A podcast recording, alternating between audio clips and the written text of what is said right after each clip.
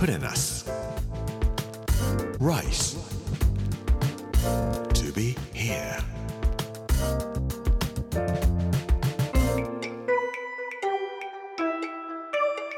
こんにちは作家の山口洋二です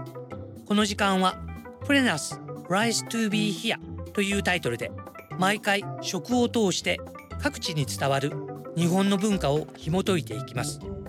今週は京都の巻今日は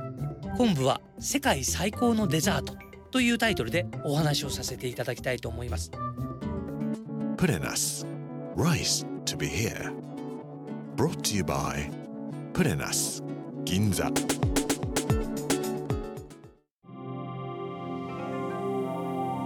日本の食文化には昆布が欠かせません英語でもフランス語でも昆布は昆布ですアルグとかいうような言い方ももちろんありますけれども昆布は昆布なんですね。駄菓子でも赤い箱の塩昆布なんかがあったりしますが子供の頃から日本人は昆布と一緒に育っていくんではないかと思います。京都には昆布の老舗もたくさんあります。でも僕別に昆布ってそんなに美味しいなって、まあ、塩昆布食べることはありますけれどもそれにしても昆布は美味しいなと思ったことはあんまりありませんでした。ですが10年ぐらい前になりますけども僕昆布を松前屋さんというところからもらったことがあったんです。これ木うひ昆布というんですけどひらがなでは木うひとしか書かないんですけども読み方は牛皮昆布。牛皮のようなもちもち感があるような昆布です。実際でもそれをいただいてから昆布に対する意識は全く変わりました。この木うひ昆布っていうのは実は5年間寝かせた極上の昆布なんです。柔らかくてでも薄く砂糖が引いてあってこれも普通の砂糖じゃないんですよ。特別な砂糖なんだろうと思います。しっとりした食感でほんのり甘くてそして口にちょうど1枚入るぐらいの大きさなんです。食べるとですね口の中でキウイ昆布はジュワーッとこう溶けていくんです。一緒にお茶でも飲みますとまるで何を食べたか分かんないくらい味がさーっと消えていくんです。こんな美味しいものがあるのかと。これ世界一美味しいデザートなんじゃないかと思って注文したらもうありませんと言われました。で毎年10枚か20枚送ってくるんです。でももうあとはないんですね。買おうと思ってもお店に行ってもないんです。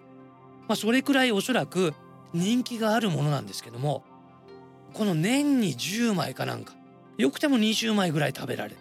もらったら人に分けないで絶対隠しておきたいような昆布です。Put in us. Rice. to be here. こんな美味しいデザートはないんじゃないかと思った美味しい昆布なんですけどもどこで取られるかというと津軽海峡の函館湾の方です。真昆布の中でも最高級のものと呼ばれるものは函館湾の白口浜っていうところ。ここで取れるものが世界最高の昆布なんです。2番目が黒口浜というところ。白口浜黒口浜で取られる昆布は江戸時代北前船で運ばれていきます。石川県の加賀についてお話をさせていただいた時に北前船のお話をしましたけれども北前船が南下して石川県そして福井県本来は福井県で陸揚げされて琵琶湖を通って京都に持っていかれていたものなんです。ところが江戸時代の中頃過ぎぐらいから北前船は福井で陸揚げをしないで島根の方を通って下関を経てそして瀬戸内を通って大阪で陸揚げされるようなことになります。そうするとですね津軽から下関瀬戸内を通って大阪に持ってくる時には昆布がしけってはいけないのでカラッカラに乾燥させるんですって。そして大阪に持ってきて大阪では今度は蔵の中に入れてしまっておくんですけども大阪の湿気は昆布に最適だそうです。昆布を湿気の多いところで寝かせておいてそしていい寝かせができたものを今度は京都に持っていくんです。大体これに5年ぐらいかかるそうなんです。で京都でまたこの清肥昆布なんかを作る時には5年寝かせるんですね。10年寝かせてそしていい感じになったところで煮てそして砂糖をかけて清肥昆布をちょうどいい感じで乾燥させたものを作っていくこれはワインなんかでも同じでしょうけれども寝かせることによって渋みがなくなって熟成した旨味が出てくるのがこの清肥昆布と呼ばれるものなんです。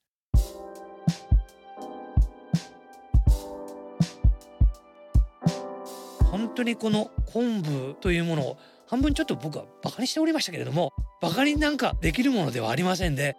今はお料理屋さん先ほど言いました白口浜の昆布とか黒口浜の昆布とか買おうと思っても買えないんです。なぜかと言いますとフランス料理がだんだんだんだん出汁の文化になってしまいました。そうすると日本人のいい出汁職人がみんなフランスの有名な5つ星とか4つ星のレストランに引き抜かれていった。その時に彼らは昆布が絶対必要なので質の高い昆布も一緒に持って行ってしまうんです。そして日本にはいい白口浜黒口浜の昆布なんかが残らなくなってしまう。もう高すぎちゃって買えなくなってしまって。でも昆布は江戸時代武士にとっても好まれるようになります。そしてお正月には必ず食べるようになります。掛け言葉ですけれども昆布を食べるとこの一年喜ぶとか言うんですね。それから昆布は粘りがあります。ですから粘り強く戦えるよというようなことで昆布を食べる。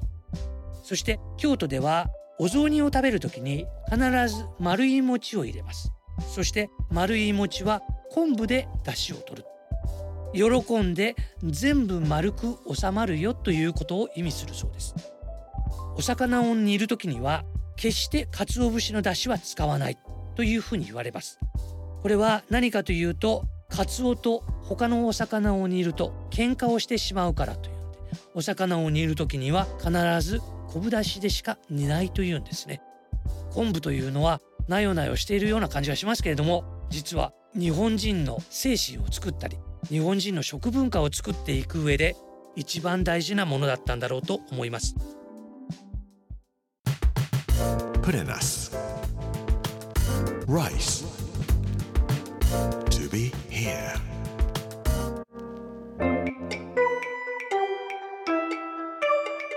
プレナス Rice to be here 今日は昆布は最高のデザートというテーマで昆布についてお話をさせていただきましたがいかがでしたでしょうか？ぜひキウイ昆布いただいてみてください明日は八橋パリポリということについてお話をさせていただきたいと思います。この時間お相手は作家の山口洋二でした。Prenas Rice to be here. Brought to you by Prenas